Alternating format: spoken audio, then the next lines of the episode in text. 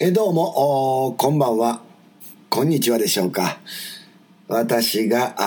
あ吉本興業のあの善次郎でございます。えー、実はですね、うん、4月の8日の土曜日なんですけども、15時と19時からこう2回公演でですね、インディーズアートクラブギャラリーさんで、えー、ライブをやらせていただきます。爆笑、全然断然善次郎というね、世界チャンピオンスタンダップコメディライブということで、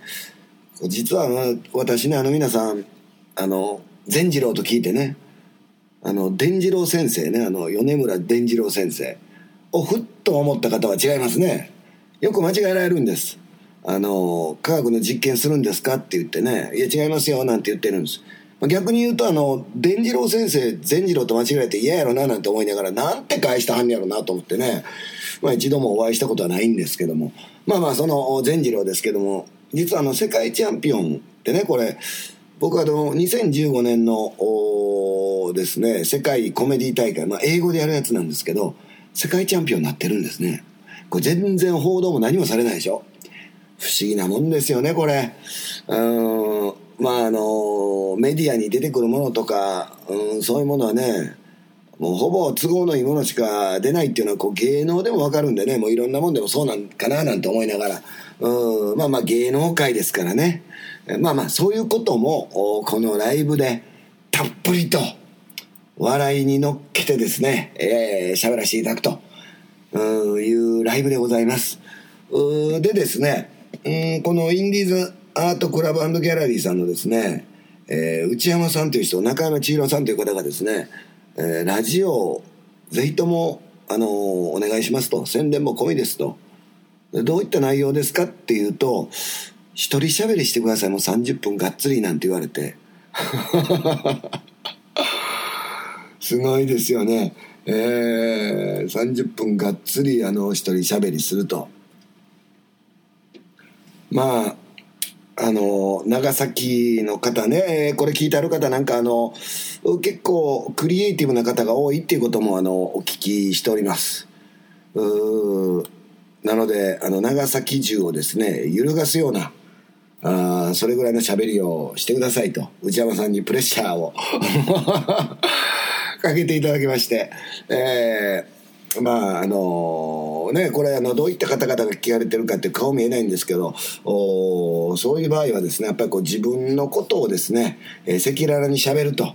おいうことをですね、えー、ちょっとしようかななんては思ってですね、えー、今これ自宅ですよ僕。自宅でがっつりこれ喋らせていただいてます。で実はですねこのインディーズアートクラブギャラリーさんとはですね前ライブでですね清水宏さんと言いましてこれまああの、まあ、清水宏って言うとあの方かって分かる方すごいマニアックな方でね。じゃあのスタンダップコメディ協会って言ってねこのスタンダップコメディっていうのは皆さんちょっと分からないでしょ？おまあ、日本語で言うと漫談なんですけどもおこれの、まあ、英語の言い方。実はですね清水宏さんも僕もおこの海外でこう勝負してるコメディアンでしてねなかなかいないんです。僕なんてねもう20年前から言ってるんです。だから皆さんがあ消えたなと。あれどこ行ったんだ善次郎。っていうね。でまあインターネットで検索すると干されたとかね。干されて干されて。あのー、ましてや消えないですからね。その人がポーンと消えるってそれ死んでますからね。そういうことじゃない。あの僕はあの海外の方に、まああのー、チャレンジしに行ってるんです。もうもう海外で売れたろうと。で僕野茂よりも前に野茂選手いますよね。あの大リーグでパイオニアなんて言われた。僕コメディアンで彼よりも前に出ていっとるんです。なのパイオニアっちゅったらまあパイオニアなんですけども。おまあその清水宏さんっていう方もあの海外に最近ねあの行かれたりして。そのつながりがあってね、えー、あの長崎に面白いとこあるからぜひともやろうよと。やっぱこう面白いとこがあるっていうのはねまあ世界各国そうなんですけどもやっぱりねその場所もプラスねやっぱり人なんです。人がねどれだけ面白いか、ね、その見に来るお客さんもそうですしねあとねその店構えねあとプラスそれを運営してある人がどれだけこう面白いかってことですよ。でまあ内山さん並べる中山さんもう本当にですねえー、まあ日本の中でもやっぱりこうまあいい意味でのねあの変わった方ですよ。僕はこのやっぱり変わり者が全ていろんなものをこう変えていくって思ってますからうんまあある種変な方ですよね。うん。でその流れがあってもうぜひともあの長崎でやりましょうって前やらせていただいてほんなまあもういろんな方集めていただいてますよ。それはもうねあの清水宏善次郎ってねそんな別にチラシ出したとこでそのお客さん来るわけやなくね。やっぱこう呼び込んでいただかないとダメなんですけど呼び込んでいただいた方もまた癖のある方でねみんなまあ変わってる方まあこれ何が言いたいかというとこうこう常識あるじゃないですか皆さんねそのやっぱ大人だとある程度常識を持ってやるんですけどその常識分かった上でそっからちょっとずれてる方ですよ 僕なんてもうずれ切ってるんですけどもそのやっぱりずれた方がですねこう集まってうんやっぱりこう見ていただけると。そういう場所で。ほんで、まあ、ぜひとも、その、一人でもやりたいなと、ワンマンショーをね、えー、僕が、まあ、今までこう、歩んできた道とか、うあと、おまあまあ、海外での体験なんですよね。もう本当20年分ぐらいのものがたっぷり溜まってるんです。それこそアメリカへ行きましたも英語もできないのにもうね、えー、全てのものを捨ててですね、レギュラー27本ぐらいあったんですけども、当時はね。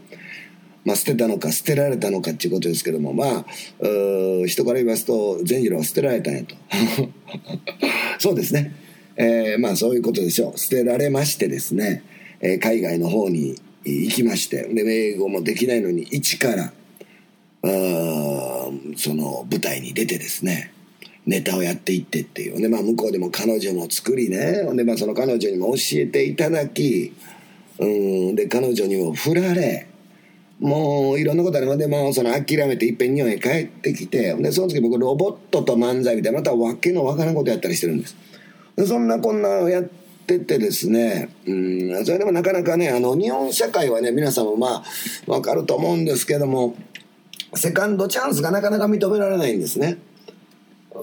あの一般の社会でもそうじゃないですか。一回リストラされたっていうともうほんで次の会社行ったら「えー、一回リストラああもう前で前の会社なんかしてきよったやな」っちゅうような感じでしょ。アメリカの場合はまあアメリカいいとこ悪いとこあるんですけどもまあまあ日本以外ですね、えー、どういう考えかというと1回ダメやったら2回目こうステップアップって取るんですね。だから例えば会社でも就職しようかって言った時に1個の会社ずっと長くいてたりしたらこれはやる気ないやつと見なされるんですよね。うん。だから何個か点々としてなあかんと。キャリアとして取るんですよね。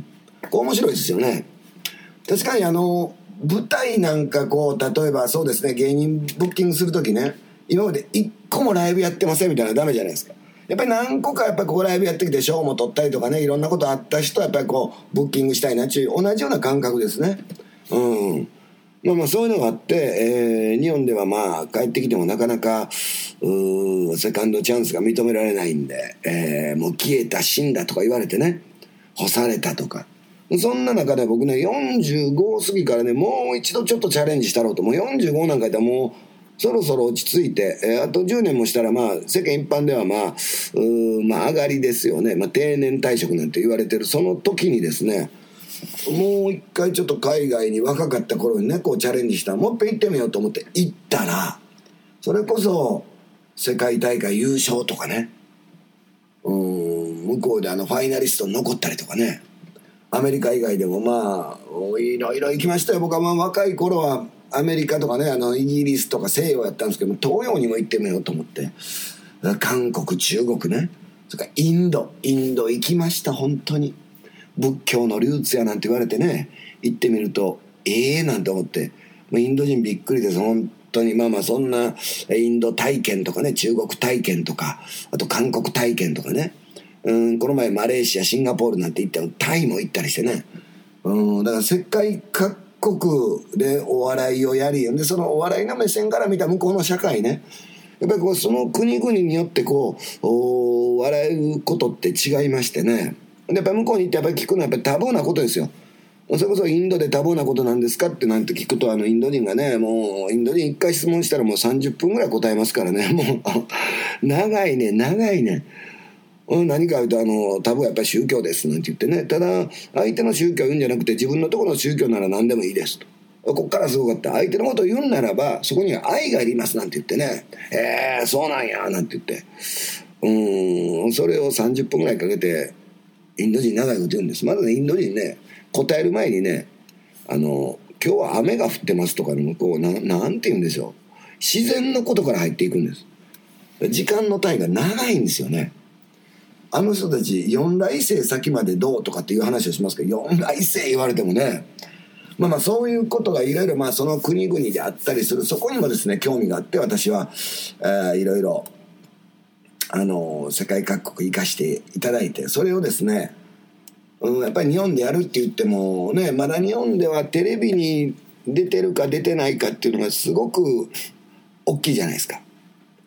いろんなとこ行ったら「ゼイノさんテレビ出てるんですか?」なんて言われて。テレビ出てるイコール面白いって言われてるね状態で。テレビ出てないとおもろない。確かにまあまああのテレビ出てない人でもまあ面白い人おるか。でまあまあでもテレビ出てる人は面白い人多いんですよ。でもテレビ出てるからといってむちゃむちゃおもろいかってそうでもないんです。うん。これ面白い話やね。あのミュージシャンですらそもそも1980年代はミュージシャンですなんて言ったらテレビ何出てんの？って言われたらしいんですねでまあこのヒットスタジオとかねそういうのがあったんでそういうこと言われるんでしょうけどもまあまあそれの後うんそテレビのその歌番組がなくなってきたら次何言われたかっていうと「オリコン何位ですか?」って言われるようになってきたんですって「ミュージシャンです」って「オリコン何位ですか?」